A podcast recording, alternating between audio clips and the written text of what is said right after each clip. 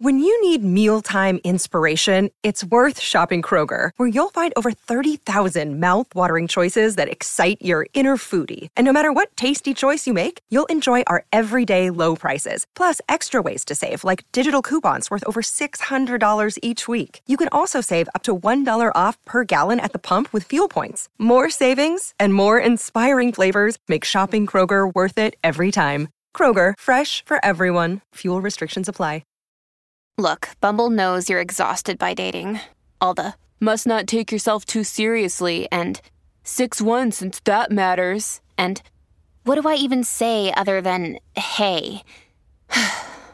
well, that's why they're introducing an all new Bumble with exciting features to make compatibility easier, starting the chat better, and dating safer. They've changed, so you don't have to. Download the new Bumble now. Your brain needs support, and new OLLY Brainy Chews are a delightful way to take care of your cognitive health. Made with scientifically backed ingredients like Thai ginger, L-theanine, and caffeine, Brainy Chews support healthy brain function and help you find your focus, stay chill, or get energized. Be kind to your mind and get these nootropic chews at olly.com. That's O L L Y.com. These statements have not been evaluated by the Food and Drug Administration. This product is not intended to diagnose, treat, cure, or prevent any disease. Welcome to the New Books Network. Hello, everyone. Welcome to another episode of New Books Network. This is your host, Morteza Hajizadeh from Critical uh, Theory Channel. Today, I'm very honored to be speaking with a very special guest. I've got Professor Sir Stanley Wells with us to talk about a great book that he published with Cambridge University Press last year. The book is called What Was Shakespeare Really Like? Uh, Professor Stanley Wells, uh, welcome to New, Book New Books Network. Thank you very much. Uh, you are a world-renowned Shakespearean scholar, but for the benefit of the uninitiated, would you please briefly introduce yourself, tell us about your expertise, and more importantly, how you fell in love with Shakespeare? Yeah, I've been interested in Shakespeare since I was a schoolboy. I was introduced to him by a very inspiring English teacher in a grammar school in Hull during the 1940s. I'm 93 years old, so I've got a lot, a lot of years behind me. Uh, I, over my long career, I have worked very closely with Shakespeare, first teaching school children. I was a school teacher for six years. Then I joined the Shakespeare Institute in Stratford upon Avon. The Institute is part of the University of Birmingham, a sort of graduate department exclusively devoted to Shakespeare. Uh, I worked my way up there uh, eventually becoming director of the Shakespeare Institute. And during this period, I lectured widely on Shakespeare in England, in Europe, uh, and further afield occasionally too. Uh, I wrote, uh, reviewed about Shakespeare. I edited. I'm the general editor of the Penguin edition of Shakespeare mm. and also of the Oxford edition of Shakespeare. Uh, and I have written uh, many books about Shakespeare over the years. The most recent one being the one we're talking about now. Uh, what was Shakespeare really like? A challenging question. Mm. It indeed is a challenging question. I will definitely ask you about that, the title of the book as well. But um, so, let's talk about the, the the story of this book. What made you decide to write a book about Shakespeare's, if I may say, personality? So, uh, how did you write, write it?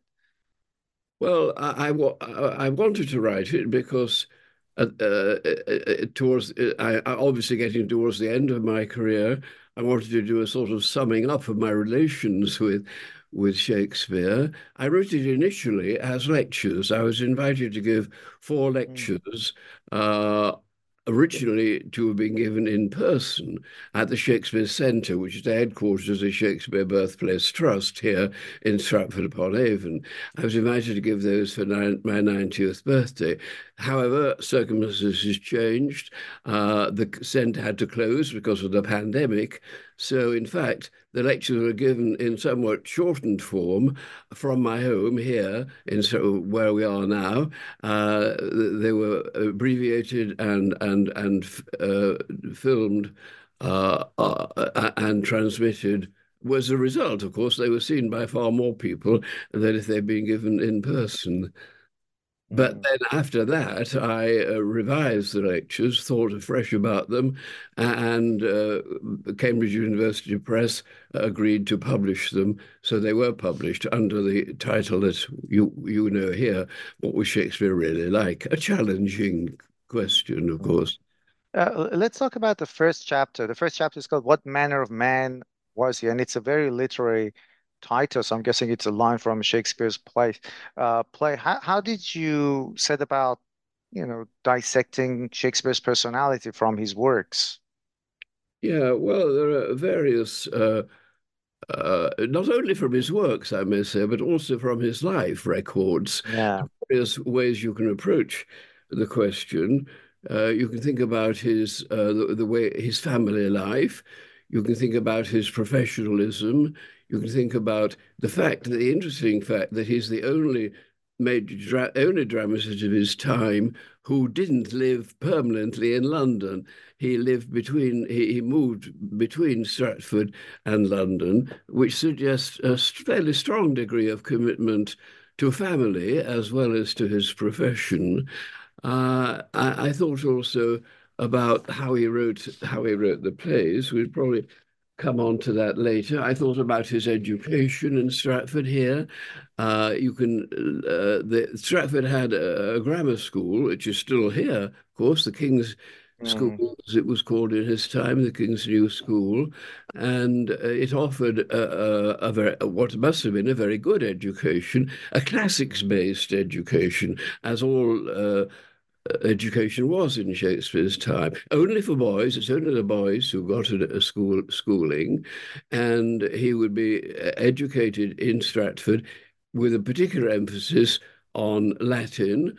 Uh, on Latin writers, including Ovid, who became a favorite writer, who, whose works lie behind many of Shakespeare's works, including, for example, the early long poems Venus and Adonis and The Rape of Lucrece, not often read nowadays, perhaps, uh, but but great great works in their own kind. Uh, and he there are also two sonnets, two of the sonnets which in fact are translations. The last two printed sonnets are translations uh, from uh, from the Greek uh, through Latin. Uh, so clearly, Shakespeare was uh, well educated for his time, and this education can be seen behind the, all the plays as well. Mm-hmm. And and uh, and and you also said that you you have also tried to get more information about his personality, but from yeah. his personal life. Do we know what his contemporaries or what other people said about him, Shakespeare as a person? Yeah, we, have, we have some evidence about uh, from his contemporaries. It's all nice. They all seem to have liked him. there are several. There are three sonnets, for example, uh, poems which refer to him more than once as being sweet. The adjective sweet is used of him, sweet Master Shakespeare, which suggests that he had uh, a pleasing personality in in public and, and presumably in private too. There are a number of references in sonnets, dedicatory sonnets, and also in some plays known as the Parnassus plays, in one of which a student said, Oh, sweet Master Shakespeare, I get his picture in my study at the court. Uh, the, the, the, in other words, that Shakespeare was a sort of pin-up boy. He was a celebrity. He became, of course, over the years, became a celebrity at his own time. Mm. Um, I, have read most of Shakespeare's plays, and I must confess that before reading your book, I never thought about. I always read the pro, the, the the play. I never thought about how Shakespeare went about writing a play, and you have a chapter on that. So your second chapter is about uh, is called "How did he write a play?" So given that we have very little textual evidence or manuscript evidence of Shakespeare. It's true. Yeah. How do you go about to uh, to answer this question? So how did he write a play? Well, you, you, you look at the play and you think where it came from, and uh, it, it came. It, they most of his plays have literary sources. They may be in fiction, as in, for example, uh, the plays based on uh, on Italian comic comic stories, like Much Ado About Nothing or uh, Twelfth Night, uh, or they, they may be based on uh, on on historical writings. Both English history and, of course, a, a, substantial part of Shakespeare's work is plays about his own country, especially in his early career. He wrote the plays about Henry VI, followed by Henry V and Henry, uh, Henry IV and Henry V. Uh, uh, and he also uh, wrote historical works based on Roman history, um, like Titus Andronicus very early, not very historical play, luckily. Uh, it's a horrible story of torture and rape. Uh, and then later, uh, the more moderate plays about Roman history, Julius Caesar, uh, Coriolanus, Antony and Cleopatra. So we, we, in many cases, you can say that Shakespeare's plays came from his, from his reading in various ways. So I'm, I'm really interested to know more about it. So uh, can I ask you, please, maybe to read a part of your book uh, from chapter uh, from the second chapter, which is about how he wrote a play? Yes. The ground plans for some of Shakespeare's plays are more uh, systematically worked out than others. For example, Much Ado About Nothing, uh, uh, which was first printed, I believe, from Shakespeare's original manuscript seems to be made up as it goes along, as if at times we can catch him in the act of working out his plot. The most obvious example is the fact that in two stage directions, a character, the mother of the heroine, who is rather confusingly called Hero, Hero's mother appears in the stage directions, but she doesn't say anything, as if Shakespeare thought he would include her, but then for some reason, possibly because he, he realized he didn't have enough boy actors, because of course all the women's parts were played by by boys, young men. Uh, he, he, he wrote her out of the play, uh, and there are other instances of that too. Mm. Uh, some plays include substantial episodes which are not essential to the plot, but which offer entertaining interludes. Uh, early on, for example, in what I believe to be his first play, The Two Gentlemen of Verona, Lance's scenes with his dog, who's called Crab, are an example. Sometimes he gives us scenes which reflect on what has been happening, meditative scenes like the scene in Richard II, where the gardeners think about what's happened to the king and, and to the kingdom. So uh, we can some we, we see Shakespeare uh, uh, creating such scenes, or the dialogue between the mad uh, Gloucester, the Earl of Gloucester, uh, uh, and King Lear. Uh, is another scene which is inessential to the plot, but essential to our sense of the characterization and to the to the drama and to the sense of what uh, the, of the meanings that Shakespeare derived from the stories that he was using. Uh, some plays are very elaborately and neatly plotted. I think of the Comedy of Errors or Romeo and Juliet, or The Tempest led his, his last complete play, uh, as if, like an architect designing a great cathedral, as if Shakespeare created his overall design before going back to fill in the details. And there's no way in which the the the intricacies of the virtuosically designed final scenes of Cymbeline mm again one of his late plays, scenes which have uh, one uh, revelation following rapidly upon another.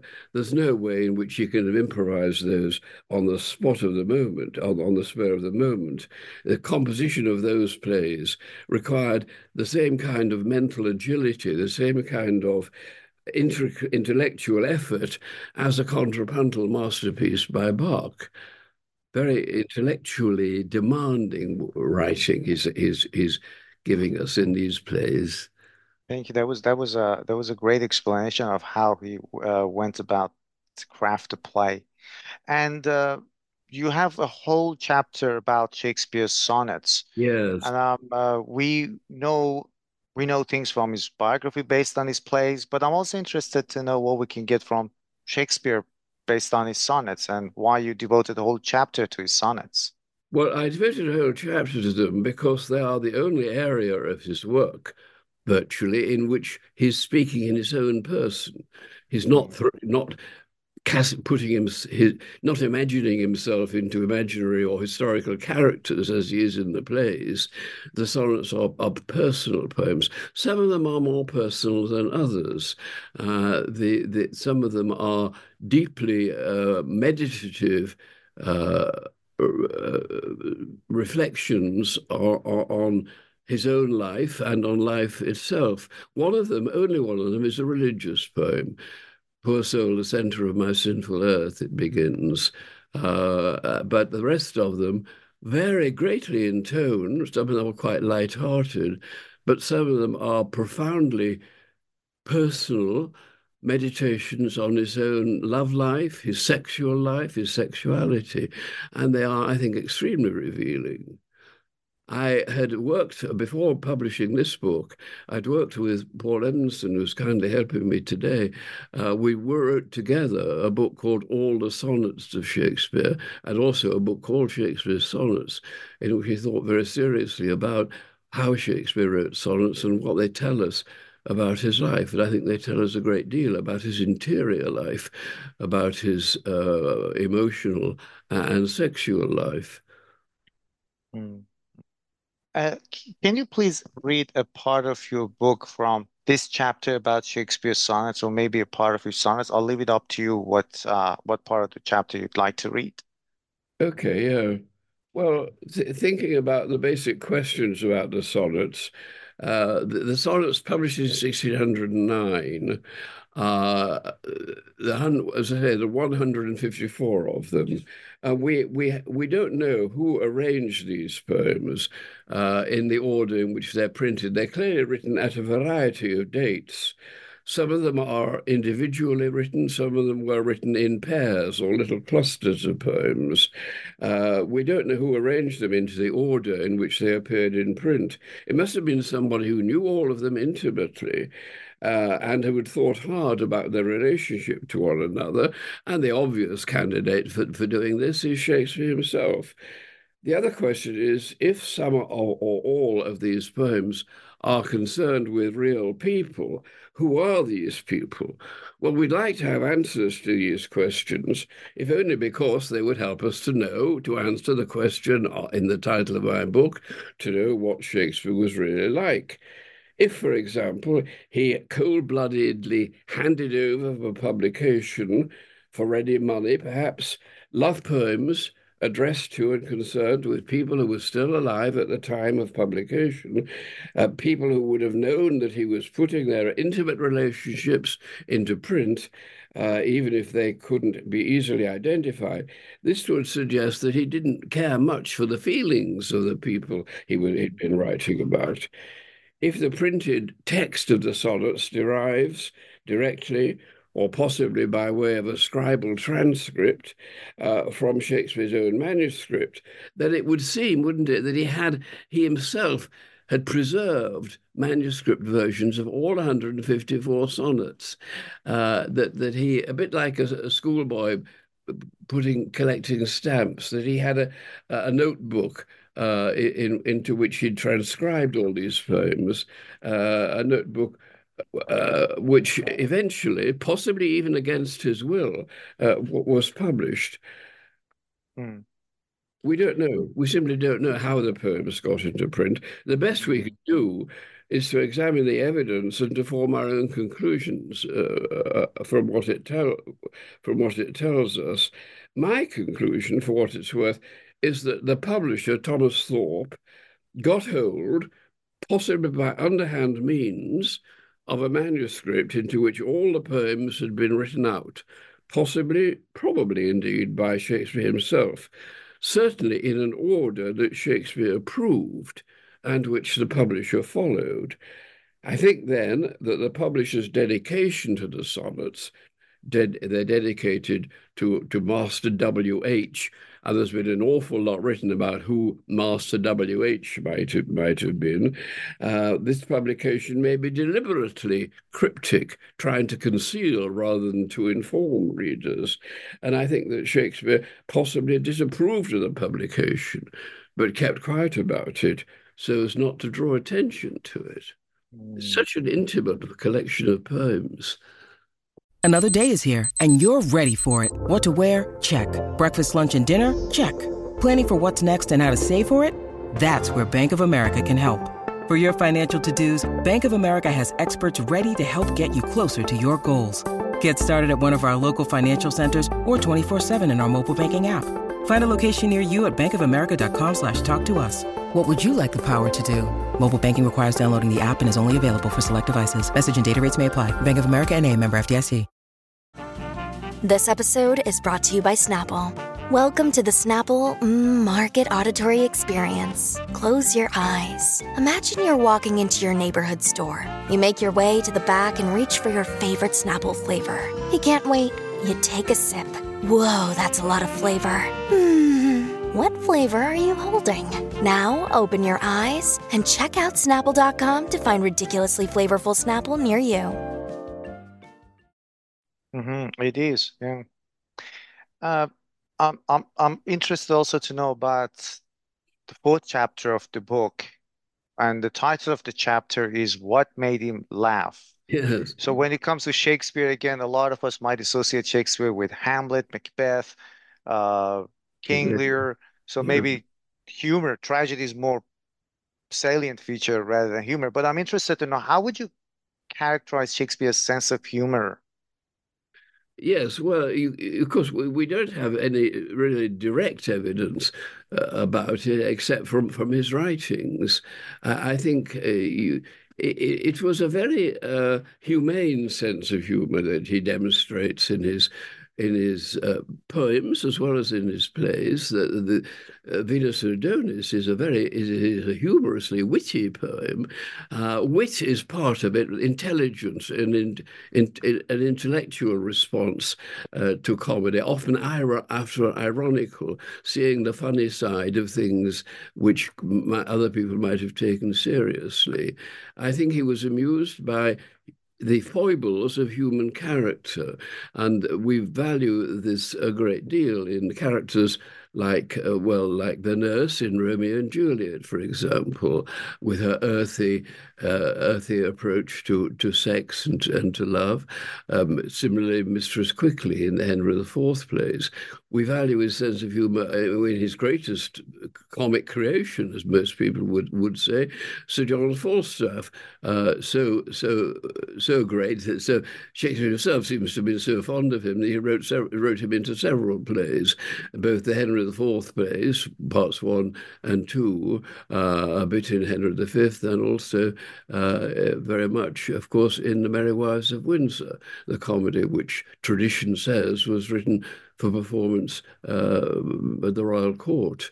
Uh, so uh, Shakespeare's sense of humour is, is, is apparent through, throughout his plays, is responsible for their popularity, and it's often a very profound sense of humour. It, it, it isn't it isn't simply farcical or uh, it's lightly comic. Sometimes it's profoundly humane and and uh, giving us a full sense of rounded characters. Like, well, Falstaff is the obvious example, but Sir Toby Belch is another. Sometimes it's satirical humour, s- sending people up, like Malvolio in, in Twelfth Night, for example. Uh, the, the, he can be quite harsh about about about about the characters of his plays. Uh, can you please read a part of your chapter about uh, uh, about his sense of humor, about uh, Shakespeare's sense of humor? Yeah, okay. I, I, say in the book, I say Shakespeare was skillful in arousing laughter by devising situations of contrived discomfiture, embarrassment, in other words. For example, there's a brilliant episode in Love's Labour's Lost, it's Act 4, Scene 1, in which Lord Berowne, the central uh, main lover in the play, tricks his three friends, the king, Lord Dumaine, and Lord Longaville. He tricks them uh, into revealing that they, like him, have fallen in love, although they've all forsworn uh, love or de- declared that they will uh, not have nothing to do with women for several years. And uh, the, the, the, he tricks them into reading aloud the poems that they've addressed to the women they're in love with, thus revealing their apostasy. It's a very it's a brilliantly funny scene. I remember once uh, in the theatre watching a, a, little girl who was sitting in, in the front row, uh, getting more and more involved uh, and amused by the situation in front of her, so much so that she had to stuff her handkerchief into her mouth uh, to stop herself from laughing aloud.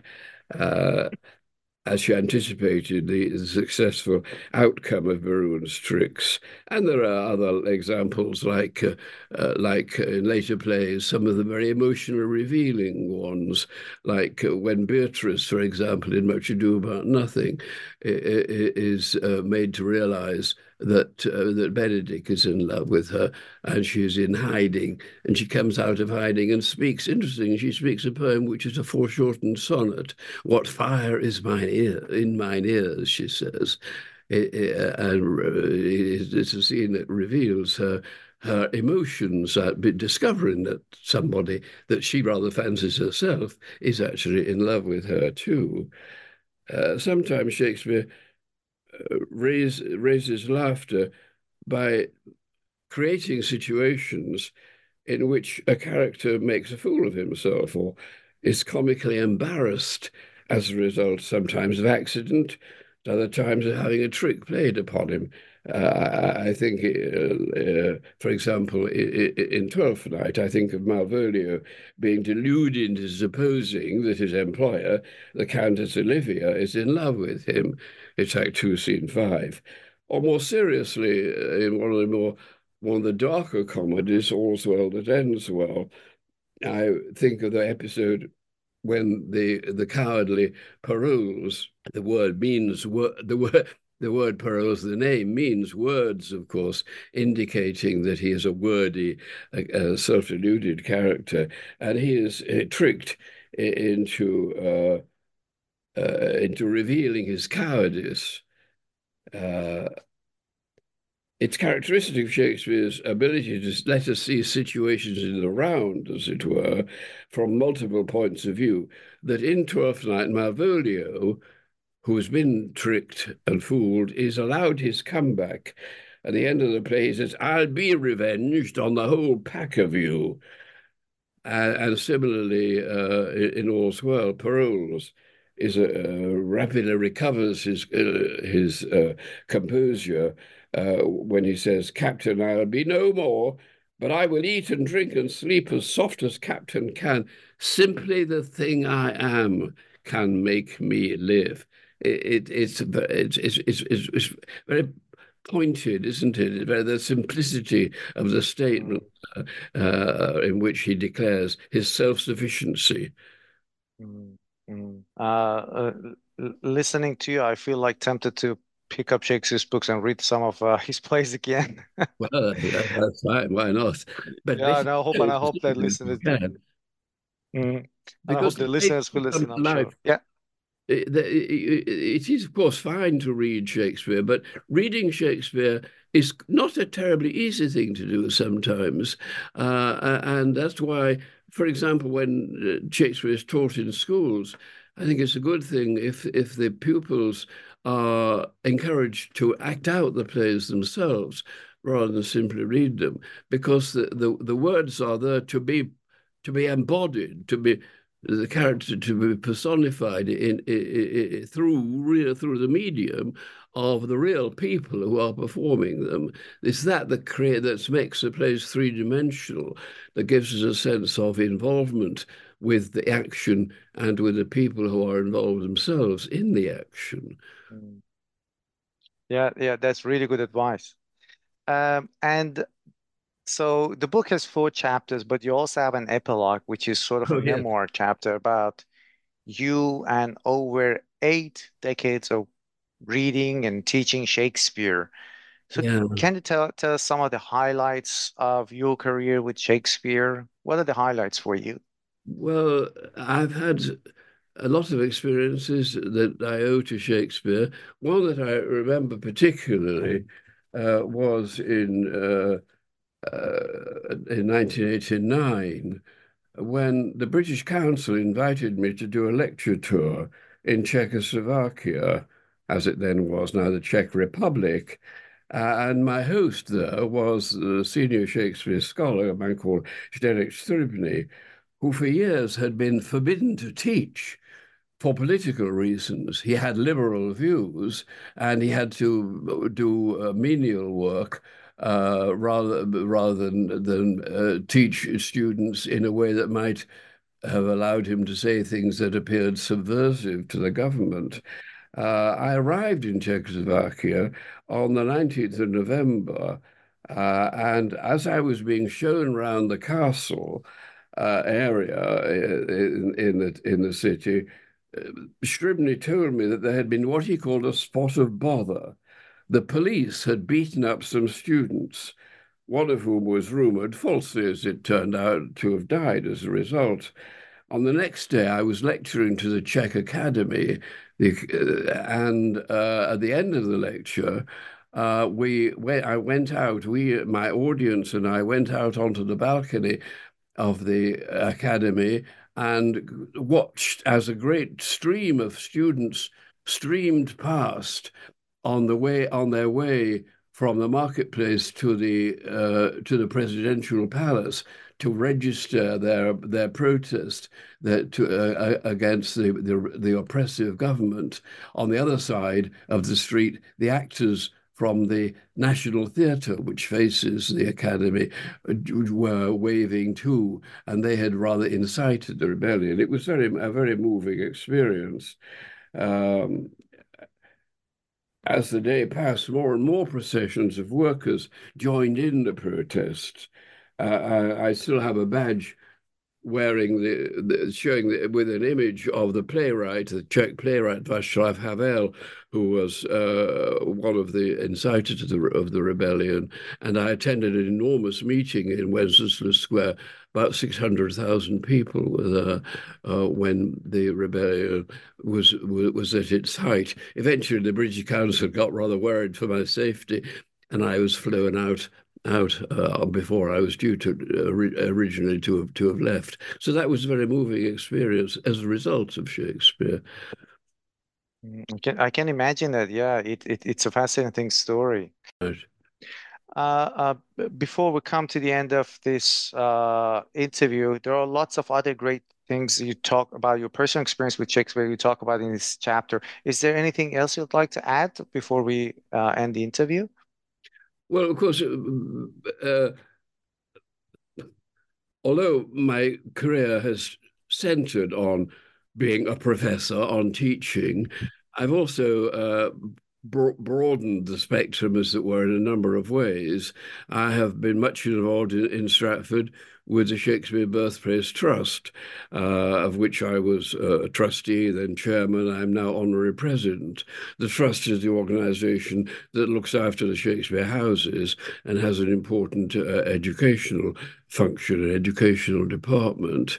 For seven years, uh, I, I, left academe and worked for Oxford University Press uh, as uh, I founded a Shakespeare department there with the specific aim of producing a new edition of the complete works of Shakespeare, a complete Oxford Shakespeare.